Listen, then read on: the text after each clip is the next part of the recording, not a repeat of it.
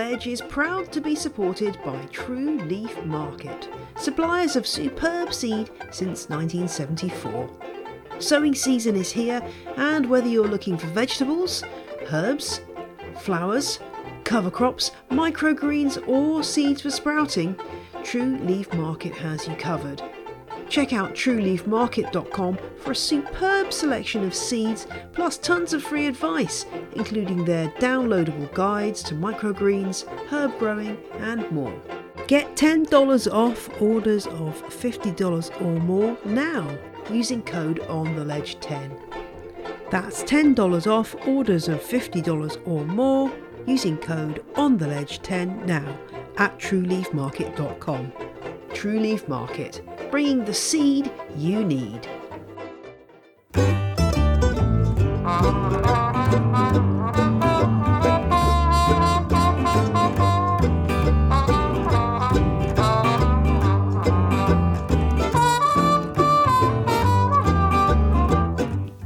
Hello and welcome to a podcast that is six years old.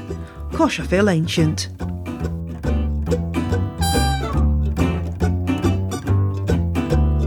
Yeah, I just realised the other day, on Wednesday this week, that it was exactly six years since the Ledge started back in February 2017. So happy anniversary to me, and thank you to all of you who've been there since day dot, and those of you who have joined along the way. You are all immensely welcome.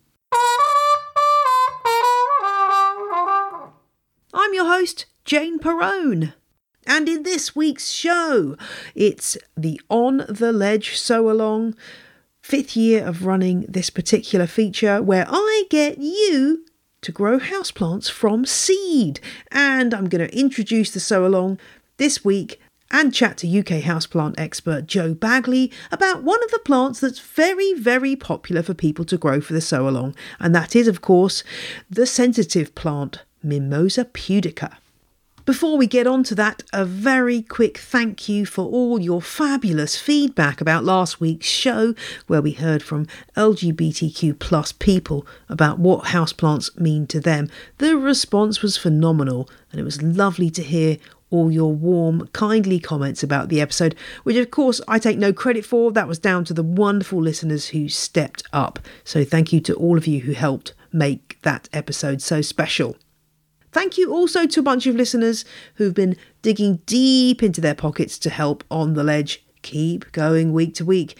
Darren gave a one off donation via ko-fi.com, while Win and Chloe became legends, and Laurie and Will became crazy plant people, while Megan upgraded from crazy plant person to legend. Thank you, all of you, for being lovely individuals. And if you want to support the show, via Patreon. All the details are in the show notes. Alternatively, if you don't have the cash, then just take a minute of your precious time to write a review for the show. I recently realised that you can actually leave reviews on Spotify. You can't say anything, but you can give shows a star rating, and indeed, lots of you have done that. So please, if you're on Spotify or on any other platform that offers reviews, please do give the show a review. It really does make a difference. And as the launch date for my book, Legends of the Leaf, is coming ever closer on April the 27th, I promised you a fact from the book in every podcast episode between now and then. And here's this week's fact.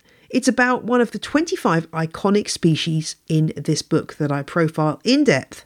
And on this occasion, it's Howea fosteriana, commonly known as the Kentia palm one of those really fascinating houseplants that was beloved of the Victorians, well, the rich Victorians anyway, uh, because this plant was blooming expensive. And I found a report in the New York Sun from 1893 that said that a large Kentia palm would cost $50 in 1893, which is roughly about $1,500 today in today's money. So the plant was so valuable and, and, you know so exclusive that a lot of people just couldn't afford one even a small one so they would just buy cut fronds which they would place in vases and display to give that image of luxuriousness. I love that. And, you know, it's something we can still see today in the way that people uh, surround themselves with little ciphers of luxury. So there you go. We thought that the trend for hugely expensive houseplants was a new thing, but no, it goes back to Victorian times and well before. There are loads more fascinating facts about the Kentia palm in the book. So if you haven't pledged for a copy or pre ordered a copy, do go and do that now. It's coming out, should be available from all the usual places, and you can find a link in the show notes.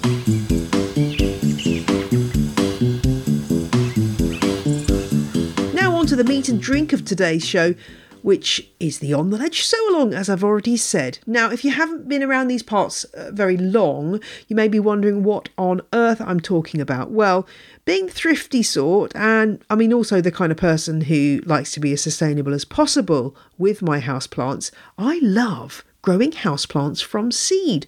And often when I say that to people, the response I get is, can you grow houseplants from seed? And the answer is a resounding yes, you can. Admittedly, not every single species that you can buy as a houseplant can be grown from seed for various different reasons, but there are tons of things that you can grow as houseplant enthusiasts from a packet of seeds.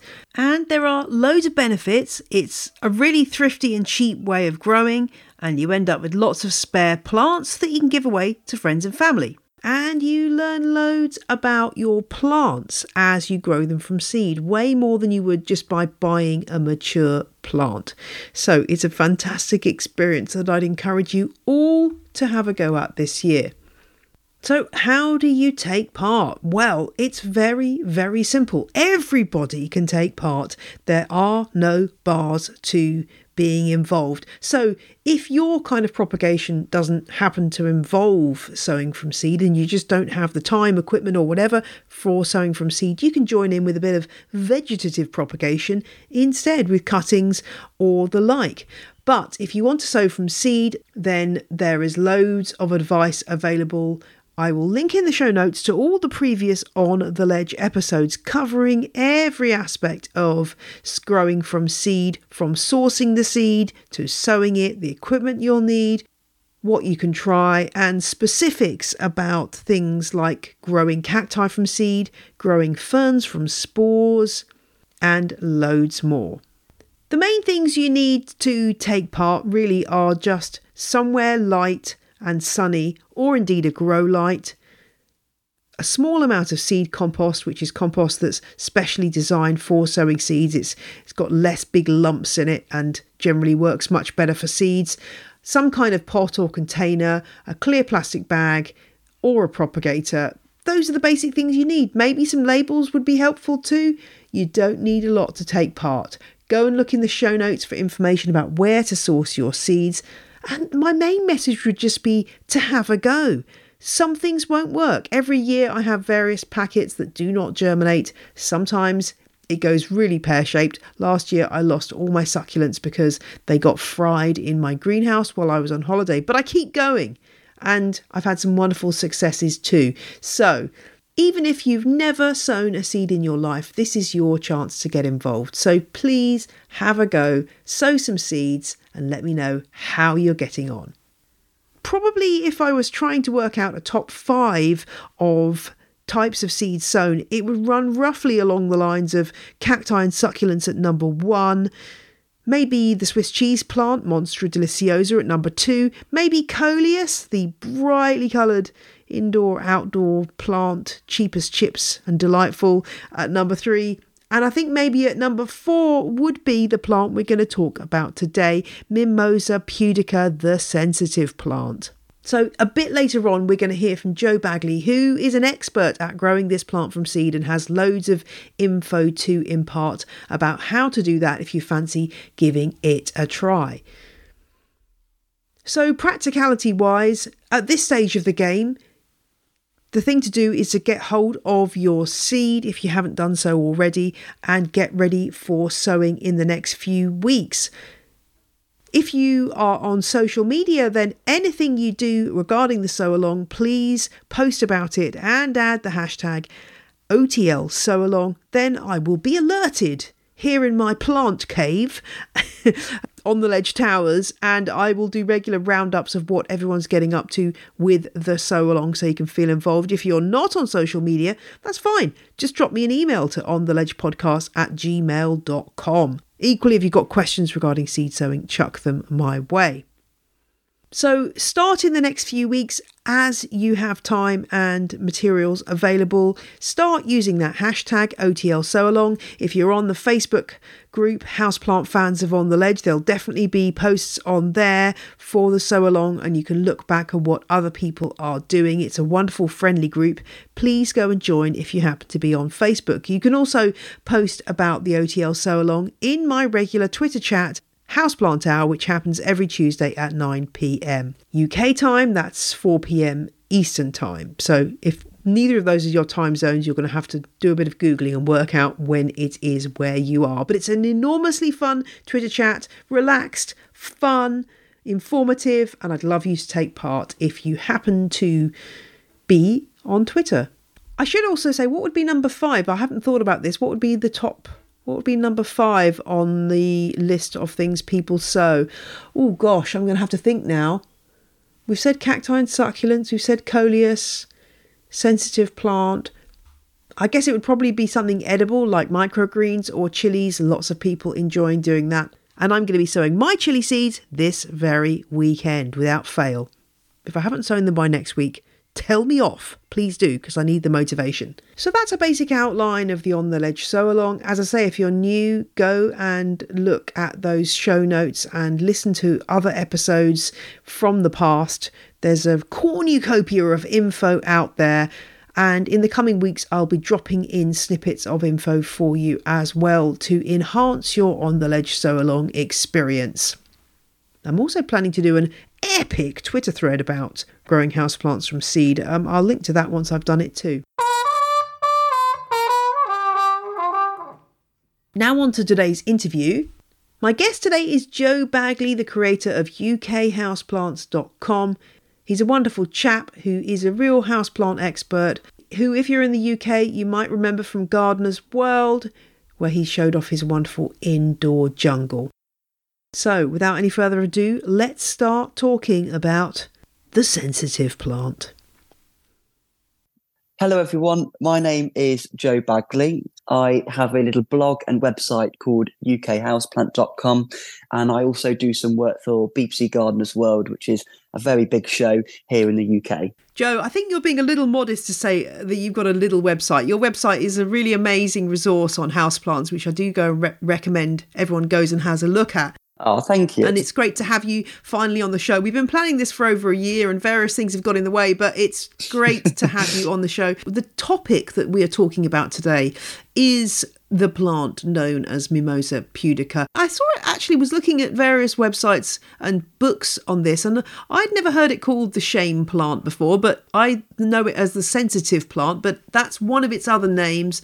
It's a really popular plant with my listeners. Lots of them grow it um, from seed for the sow along every year. So it seemed only right to do uh, dedicate a whole episode to this plant.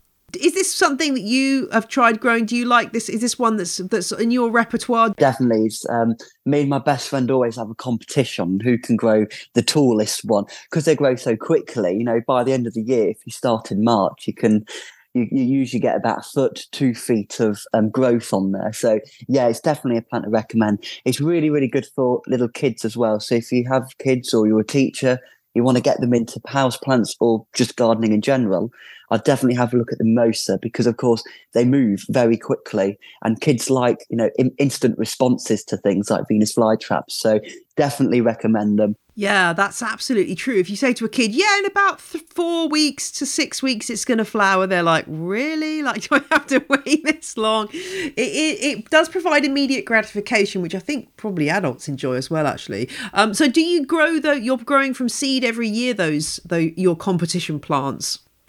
Yes, so I, I, grow them both ways. So you can grow them from seed and you can get the seeds very, very cheaply online, or you can go to local garden centres, sometimes DIY stores, and buy them in a 12 centimetre pot. They're usually about five pounds. And if you if you don't want to be, you know, waiting around for a few weeks before you get a nice little baby mimosa, head along down to the garden centre and have a look. Uh, but yeah, both ways are really, really good. I usually buy them ready made, but the last year I did do them from seed, which is equally as fun and even more cuter because the leaves are so, so small and oh, they're so adorable. Do they still respond at a tiny size? Do they still close up?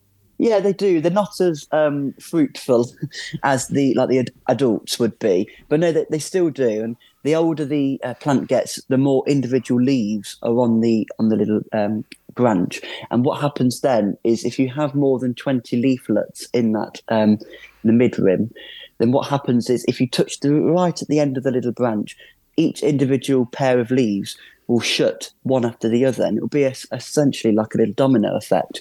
And yeah, the older they get, the more interesting they behave. But when they're younger, it takes they're not as quick, but they still will shut.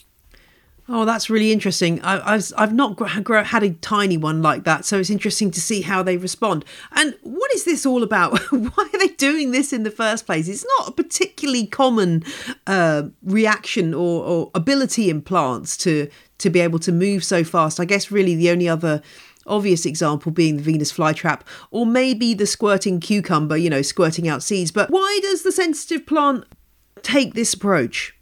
Yeah, so they're not carnivorous plants. When when I used to work at a garden centre, people always used to ask, "Oh, do they eat flies?" And I say, "No, no, no, no. They're a very delicate plant. You know, they're lovers. They're not eaters. There's a I think it's called the pulvinic valve or muscle essentially. And if you touch the little trichomes, little hairs um, on the leaves, similar to the Venus flytrap, then a lot of the fluids will um, exit the uh, leaf back into the stem, and the stem will secrete a hormone which will rapidly shut or open up the leaf depending on the plant. But in this case, all the leaves will fold upwards, and if the plant is really, you know, touched quite a lot or wind or there's rain involved, then the actual branches also will bend downwards. And when the branches bend downwards, it takes a little bit longer for the plant to open its leaves and, you know, become um, turgid again. But it does take a lot of energy out the plant. So if you want to, you know, have a look at it and have a go, what I would do is video record it. So whenever you have that you know urge to touch the leaf and see it shut just watch the video instead because the plant will you know it won't use all its energy. And a really good little fact is they also will shut at night um, as well. You don't need to touch them. They will naturally do this. A little bit like the prayer plants. It's quite amazing because they shut before it starts to get dark as if the plant already knows exactly the moment that twilight's going to start happening and the uh, the the light levels will diminish. They, they don't just shut once it's fully dark.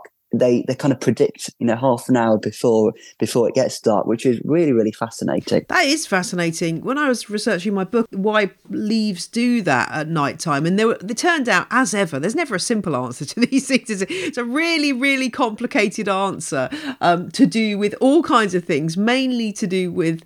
Um, complex interactions between um, predators and herbivores and the plant, yeah, you realize, well, it's obviously worth the plants putting their energy into shutting those leaves. And top tip to take that video, great idea, because I know if anyone's like me, you just be like, let's do it again, let's do it again. And then your plant's yep. dead the following week. It's not, it's not ideal. Yeah, not good. I'm presuming this plant is something that we're not going to be putting outside in the garden. We do need it inside as a house plant because it's a, a tr- tropical, tr- subtropical species.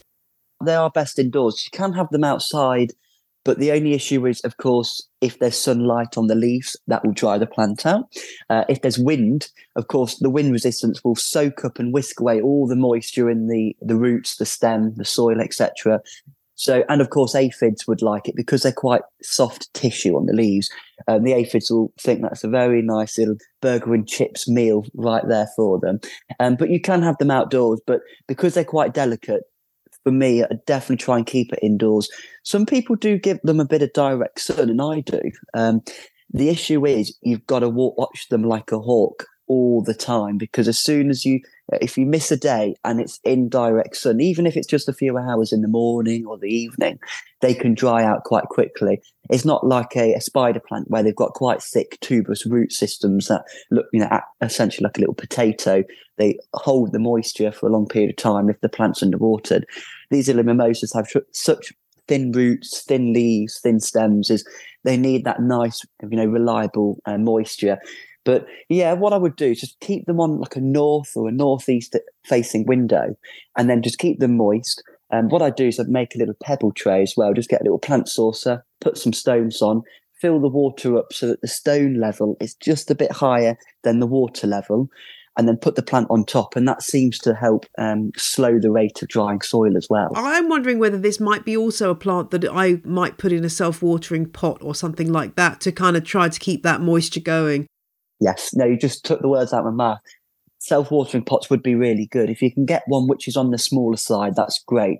Um, if you do buy the, the little mimosas from the garden centre and they're already in like a, a 12, 15 centimetre pot, then you definitely repot it into the next size up because you'll notice very quickly that there are a lot of root system going on in there. You'll also smell, they do have an antifungal um, property in the roots so that mushrooms, fungi don't grow within the, the root space, but they smell really nice. And and every time I smell the root system, it smells. It sounds really strange, but and if anyone's ever repotted one, you'll know this the scent. Um, because for me, I always repot them at the start of spring, and it's like a, a smell of spring. You know, like the warmth is going to come for the summer, but yes, definitely repot it if you've um, if you've got a little twelve centimeter pot uh, bought specimen. If you've got little seedlings, just try and space them out and then pop them in a self watering pot. Um, if you don't, if you can't afford that, or you don't know where to get them, you don't know what what, what they're about, the pebble trick is you know pretty much just as good it's just a more you know classic way of doing that immediately every listeners are rushing off to smell their mimosa roots for that that elusive scent of spring I love that. I've never never come across that, but I'm definitely going to give that a try. It's just quite an, an earthy smell, but it's it's a nice it's a nice earthy smell. It's it's weird, but yeah, there is definitely a smell. It's one of the only times where you, I smell the roots. I'm like, yes, spring is here, everyone. Let's go. Oh, see, I know that you're a man after my own heart, Joe, because the fact that you're smelling roots, like. That's exactly what I'm like. I'm be like, okay, I need to smell these roots, check they're not funky smelling, because obviously that's a really good indicator, isn't it? That you've got a problem under the surface. It's it's actually really worth using your nose around houseplants, but I think a lot of people don't realise that.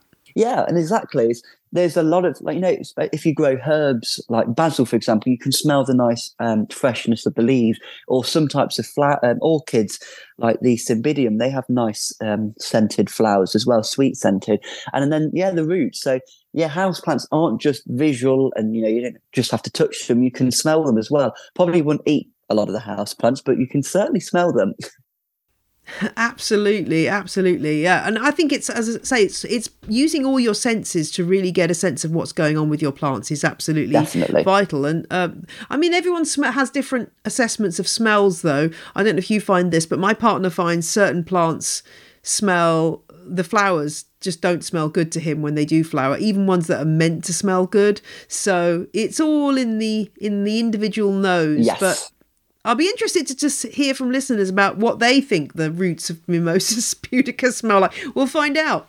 I'd love, I'd love to know because they do have a scent. I, I feel like I go insane when I say it, but they do. It's, it's for me, it's the scent of spring and summer. This is the kind of deep information we're absolutely all about on this podcast. So that is amazing. That is amazing. I'm discovering that so many houseplants have traditional medicinal purposes. I always sort of preempt these conversations by saying, "Don't try this at home." But are there any are there any uses of this plant that people uh, have traditionally used in the wild? Pretty much everything. When I researched all the different medicinal um, you know properties that this plant has, the amount of things that this plant was used for over the years, over the decades, over the centuries. Uh, it's all sorts. It's gone from you know fatigue to depression, even piles as well. I mean, I don't, I don't know what I don't know what's in a mimosa for them to to do. Everything. It's like the multi-purpose medicinal plant. You know, everything was used for it pretty much. Headaches, everything. So, yes, I wouldn't recommend you know eating the leaves or boiling them into a soup or something. But no, they they did have quite a strong impact, especially in China and Oriental Asia as well. There was a lot of different. Um, you know background information on that it's weird because they are from the um, the americas so it was it's obviously been introduced to Asia, to Africa, to Australasia as well quite recently, but they were still used for medicinal purposes. So yeah, if you've got piles, and you know maybe have a look at using a mimosa. I'm joking, by the way. yes, seek seek uh, guidance from your doctor before using this plant. Uh, that's what I always have to say. Yeah, there's actually, I mean, yeah, I mean, I don't know what the mind boggles but it's interesting to know that there's all these and i'm sure that like a lot of uh, spe- houseplant species probably scientists are just catching up on what it might actually be useful in a modern western medicine sense so it's that's interesting to know yes yes and they do have thorns so especially with piles don't be using that because it would be yeah, you, are not killing two birds with one stone. You're doing the opposite. Double-ended sword. Oh that's gosh! The. So yeah, yeah, good point. It's amazing, absolutely amazing. Maybe the roots were used as well. You never know. Those yeah. nice smelling roots that could have been used as well. Absolutely. When you're growing them from seed, are the seeds those kind of really tiny seeds that you have to kind of hold your breath while you're sowing. but how do you sow them? Is it are you, would it be familiar to anyone who's say sown something like coleus seeds in the past? Yeah, they're not massively small. They're a few millimeters in um, diameter. They're slightly flatter. They're not um, like a perfect sphere, but you know they're a lot bigger than like poppy seeds, for example. So you know if you breathe wrong, then they'll obviously blow everywhere off the table, off the potting bench. But no, mimosa seeds, you, you can see them, you can pick them up. So yeah, you, you only want to put them around about one, two, three millimeters into the potting mix, or just sprinkle some fine vermiculite over them when you want to um, to sow them. But yeah, they're, they're quite cute, and if you do keep the the seedlings alive over the year, in September, October, November, they begin to produce those really beautiful flowers. Try and have a go at self pollination on two different flowers. Sometimes they can self pollinate within one plant. It's not often. Uh, but if you have lots of them all growing at the same time, hopefully they will different um, individual plants will flower at the same time. If you try and cross pollinate them, you'll get the seeds again, and you can actually try and do it every single year um, which is a really really good idea. It's a bit like lupins essentially. Once you get you get the knack of trying to pollinate them, or if the bugs outside, um, airborne pollinators can do that, then you'll get seeds every single year, and essentially you don't have to buy any more mimosas because you'll you'll have a nice little family family history of them, a little family tree going that's a top tip. And are the flowers um, worth it? I mean, sometimes I always think some flowers are sort of damned in houseplant books where they say flowers insignificant, and you think, well, they're not that insignificant. What what are the mimosa pudica flowers? Oh like? no, they're beautiful. Typical mimosa, to be honest. Um, they're just kind of like a, a globular pom pom, a light pink, slightly purpley pom pom, basically. Very very delicate to touch and all the pollen's on the outside. And no, they're really, really beautiful. Um, they only last for a few days, but when you when they do flower, take photos because they're so intricate and they're beautiful. Um, definitely take photos of them. There's something quite beguiling about them. I can't quite put my finger on it. Any scent? Do we have any scent to offer? Or the well, once you stop smelling the roots. once I've gone down from the roots, I'll work my way back up to the flowers. I, I can't remember them ever really making any sm- nice smells. Um, but if you do touch them, you'll get the little, you know, the yellowy cream coloured pollen on your fingers. Um, so it's more of a visual thing. But yeah, try and pollinate them because you know we've me and my best friend we've both done it together. It was the first year we had them. I think when we were 15, 16, and we did did it as a joke. We just thought, oh, let's try and pollinate them, see if they actually work. Didn't think anything of it, and lo and behold, you start you started getting little seed pods developing. So yeah, have a go. The flowers are really beautiful, but they don't really smell. So keep your nose down at the roots. and do you sow them? Uh, do you need to put have some warmth on there? Is this one something where you need a heated propagator to really get them going? Yeah, they're from like the Central Americas, South America kind of area, so they are used to quite warm environments if you do it this time of year, which to be honest, even now you can grow them. You know, they you can grow them at any time of year. If you have a nearby heater or radiator, just put them in the soil, maybe vermiculite or the um, another very fine bit of soil on top. put some cling film or a lid over it so they don't, you know, evaporate the moisture really quickly, and keep it near the radiator because it's it's a good little side, um, you know, side heat source instead of getting a little heat mat which costs money, costs money to run. Just use the radiator. But yeah, a little bit of moisture is great, but not anything colder than about 16, 15, 16 Celsius, which if my conversion is right, it's about 59, 61 Fahrenheit, if I remember rightly. I'm not very good. Around that kind of area. But yeah, not too cold because they can um, you can get fung- fungus growing and the soil just doesn't doesn't perform well in cold environments when it's wet. You're absolutely right. A bit of heat is helpful, but if you can keep the costs down in this day and age, Yeah, we're all grateful for not having to run any more uh, uh, things. exactly. Yeah. So radiators are the new propagators, I think. Yeah, absolutely. I can definitely see that taking off. Once you've got them going, presumably then you need to kind of prick them out uh, into separate pots once they get to a, you know, a few centimeters. Yeah, yeah. I wouldn't essentially put them in like individual plant pots. I do find they do tend to work better together. But of course, there is like a limit of how many you can get in one pot. You know, the ones that you people grow in the nurseries for you know British garden centres, um, at least in Britain. I'm not sure about Europe or the rest of the world, but they do grow quite a lot in one pot. Um, sometimes a little bit too many because they all fight over the moisture, as I said at the start. But no, if you can, if you get like a 12 or 15 centimeter pot, then you can put definitely get 10 in each one. Uh, and also, when you are sowing them, give them a bit of space, a little bit of breathing room, and that's really, really good. But yeah, pricking is quite fun because the root systems are very delicate. And of course, they are young. And if you touch the leaves, they will fold. Uh, that uses the energy. So you, you may lose a few because of how delicate they are and the energy loss. But um, you can try that, or you, what I, I sometimes do is if you've got like a little seed tray, but then you can get another seed tray which is deeper. Essentially, just repot the entire seed tray, which is quite thin at that point, a few centimeters in depth, into a, a wide, you know, deeper pot with some fresh soil at the bottom, and that's a really good way, especially with mimosas, where you don't, you know, you can eliminate uh, transplant shock.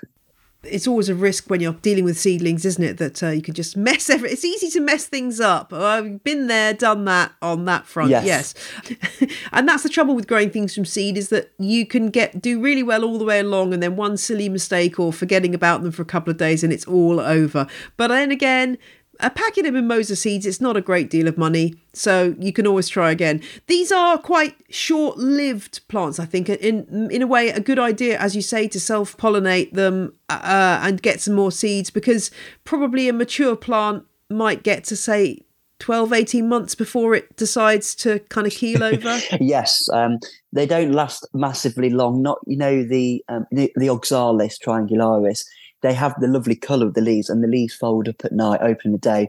They can last years and years. You can propagate them, um, but the the thing with the mimosas is they are pretty much just an annual. But we've got me and my best friend have got one which survived for two years once. Um, the little trick is, you know, once they get to about a meter um, a meter, a foot, a foot and a half. They're not that big, a foot and a foot and a half. Then what? What? What we did was we quite literally decapitated it by half, took the top um, half of the growth off, and left just a few um, cl- clusters of leaves, which was really, really good. And then that just forced some new energy, some new branches to come out, and it did actually last two years. Um, it's weird because when you cut the, le- the the stem in half, the new leaves that come out, they tend to be a lot smaller. It's because it's, I find it really weird. So they go from being very small as they're a little seedling or babies. The leaves get bigger and bigger, and then they'll get a big cluster of leaves on one per branch, and the leaves go small again. But when you cut them down, they keep with that small, um, you know, attire to them, and the leaves tend to be a bit thicker. I don't know whether it's just my individual one that we pruned back, but the leaves and the plants seem to be more essentially more mature. Like it knew it was like, okay, Joe's, you know, forgot to water me again. I'm not going to dehydrate as quickly this time. I'm going to deal with neglect better.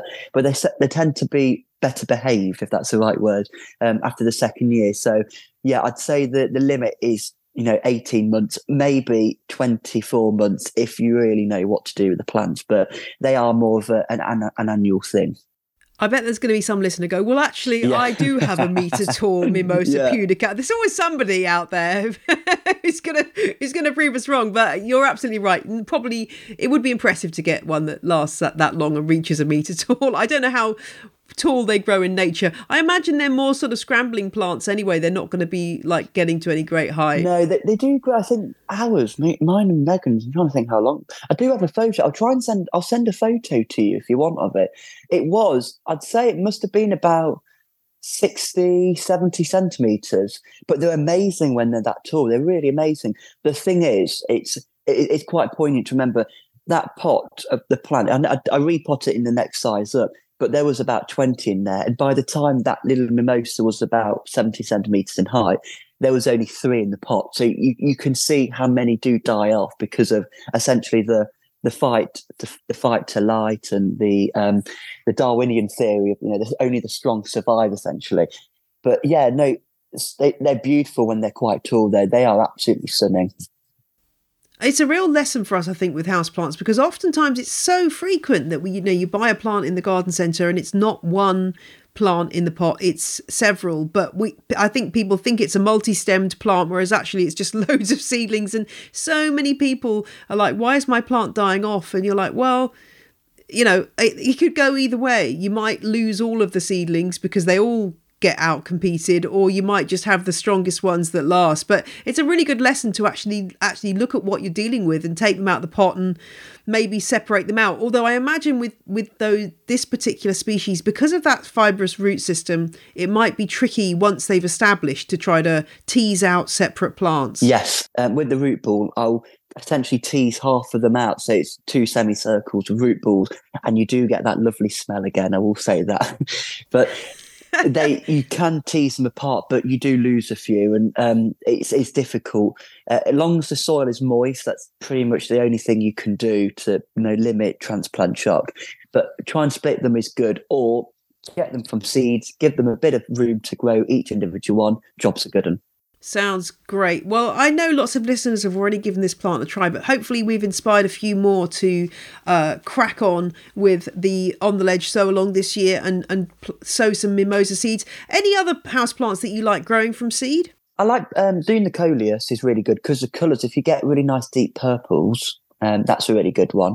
And then also, I'm going to try this year I'm my air plant is with child. It's pregnant at the moment with seed pods. Oh, we haven't we haven't got the seed pods to open up yet, but we are getting there. So I'm hopefully, fingers crossed. I don't know how long longer it will take. Maybe a few more months. I've had it for two months and it hasn't done anything. Is grow little air plants from seed. Obviously, it's going to be quite strange because you don't grow them in soil. So I'm going to try the, you know, the cotton wool trick, keeping it wet, sprinkle them on top, and then put like a little lid with a few holes in. See if that works. But yeah, that's my next project. But you know, things like basil, for example, and herbs. I do like trying to grow stuff from herbs. And there is one funny thing I do do um, is I sometimes get Hello Fresh, which is like the you know the that you get like a little box of uh, recipes of ingredients, and you'll always get like the peppers and the apples and stuff.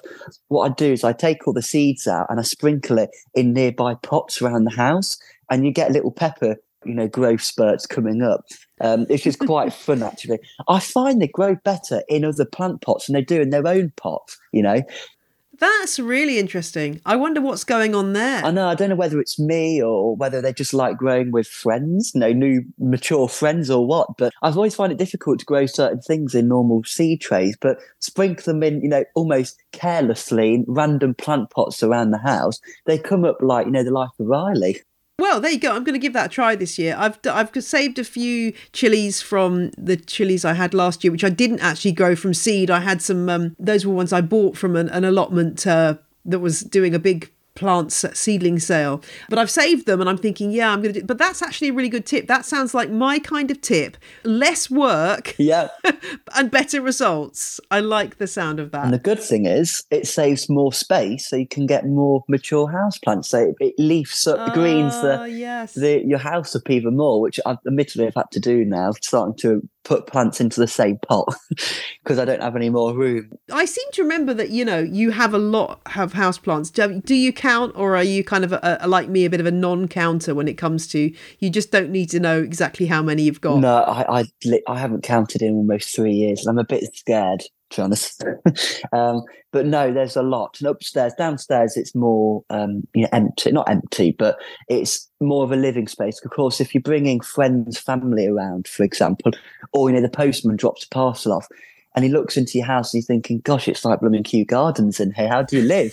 Um, then yeah, downstairs is you know that's where you entertain, but upstairs, you know, walking through rooms, you have to walk through branches. Um, I live opposite my grandmother, and she owns the house, and she's she's been she's been quite annoyed with me before because it's like trying to break through the Amazon, getting in, uh, getting upstairs. The funny thing is, my house is the opposite, really, in that all the plants are in the living areas, and I have very few plants in my bedroom, mainly oh. because there's very little, uh, there's no windowsill in my bedroom and there's just nowhere really for, my bedroom is quite relatively small. My daughter's got the big bedroom lucky child. Um, so she's got a big a big um, Homalomena in there and some other plants but um, there's not much room in my bedroom. And i have had plants in the bedroom before on a shelf above the bed in a previous house. And i've been banned from doing that because i basically had a nightmare literally Uh-oh. jumped up and started grabbing the plants above the bed and chucking them on the bed. So yeah, I've been banned from having plants by the bed, which is actually fair enough, really. But uh, yeah, everyone has to find their own best uh, solution to these uh, these issues. but uh, it sounds like your house is uh, is a is a delight, and um, I'm sure that lots of listeners will be inspired to get, be giving the sensitive plant a, a go this year. So thank you so much for joining me, Joe. No, that's okay. No, mimosas are really good. It's one of the first plants I ever grew, so it's it's a it's got a very deep place in my heart. But yeah, no, they're really fascinating plants. They're not the easiest, to be fair. You, you do have to mollycoddle them a little bit, keep them moist, but they are fantastic. If you keep them alive, they are a talking point. And if you have any kids in the house, um, definitely show them what they do. Maybe before you buy them, show them on YouTube and every person I've showed, even adults, they always lights their face up seeing them shut, um, especially as they mature. And each individual pair of leaves shuts like a domino effect. So definitely go out, go to a garden centre, see if they have them in. It's usually March, April time when they come in, or get the seeds online because they are fantastic plants. Thanks so much, Joe. I'm in complete agreement.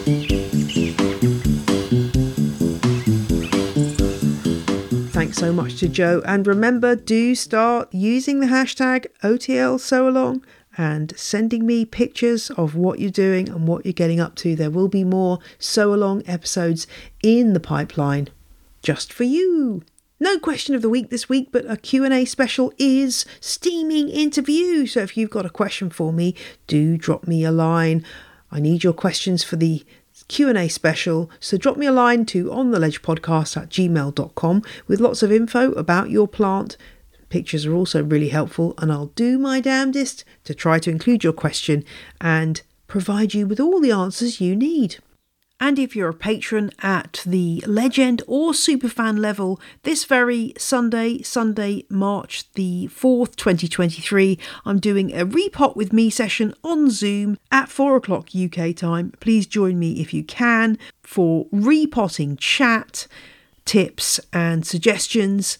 If you can't make it in person, then I will put the recording up on Patreon for those tiers. One of the many benefits of becoming a patron of the show.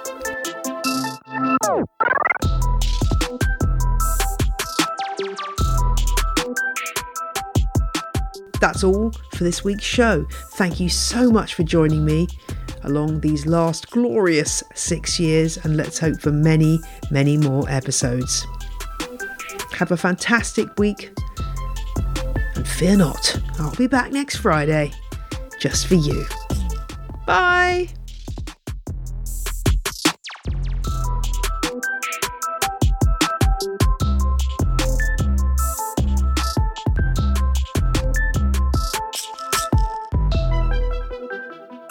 The music you heard in this episode was Roll Jordan Roll by the Joy Drops, The Road We Used to Travel When We Were Young by Komiku, and Whistle by Benjamin Banger.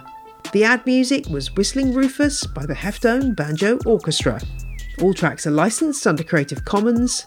Visit the show notes for details.